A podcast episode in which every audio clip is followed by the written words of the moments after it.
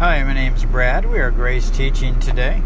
Um, we had some uh, callers call in and um, ask the question How do you live the Christ life? And how do you live the Christian life? We had uh, another one ask that question.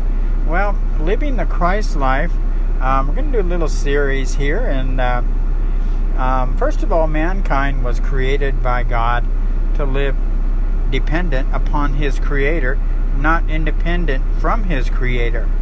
See, whenever we uh, refuse to live dependent upon our creator, Christ, we're going to be forced to depend upon something or someone else um, in this world for meaning and purpose.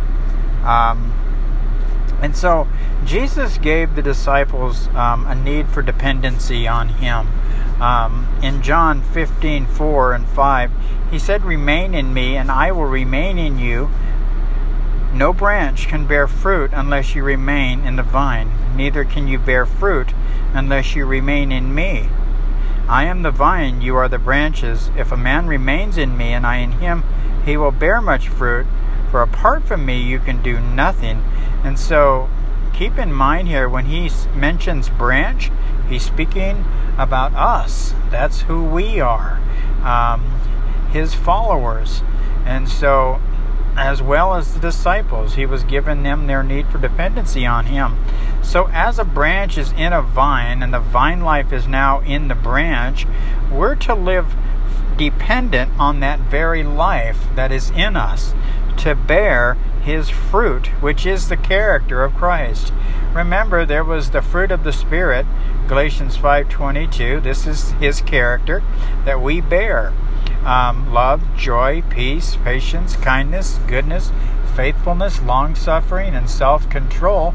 And remember, the fruit of light is in Ephesians 5, um, verse 9, where we see the, the fruit of light consists of pure, true, and right. And so remember, to bear this character, it's only going to come through dependence on our Creator, Christ. Now, we love because He first loved us. You know, we think about this for a minute. Uh, we have to remember that uh, God initiated His love for us first.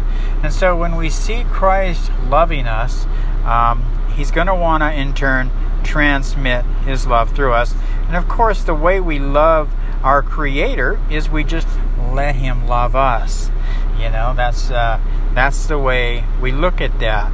And so, loving Christ again is a response to the love that He has for us. And so, as we learn how to respond to His love, we're going to bear His character.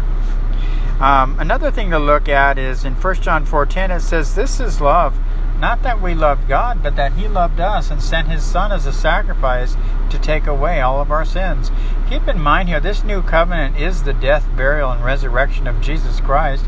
And so God loved us, and He proves His love for us. He shows us how much He loves us by sending His own Son. Now, in His Son, we were given the right to be called His children. We are forgiven people. And so, as children of God, we have to remember the bigness of our God, not the size of our faith. You know, there's many people out there saying, you know, if I just had faith as big as a mustard seed, I could say to this mountain, move, and it would listen to me. But remember, when Moses was in front of um, the Red Sea, um, it wasn't his faith that moved the Red Sea or split the Red Sea in half.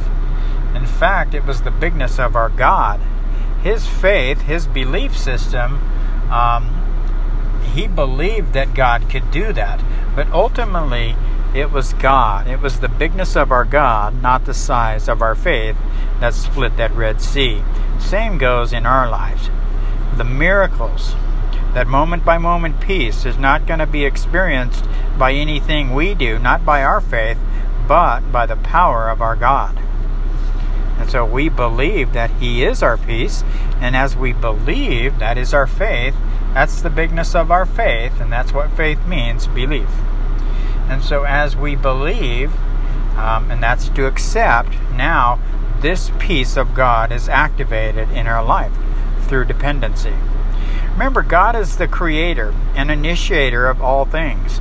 Man is the responder to all God has created and initiated. So, under this new covenant, folks, um, God is the initiator, we're the responders. And so, this has been our first part one of living the Christ life.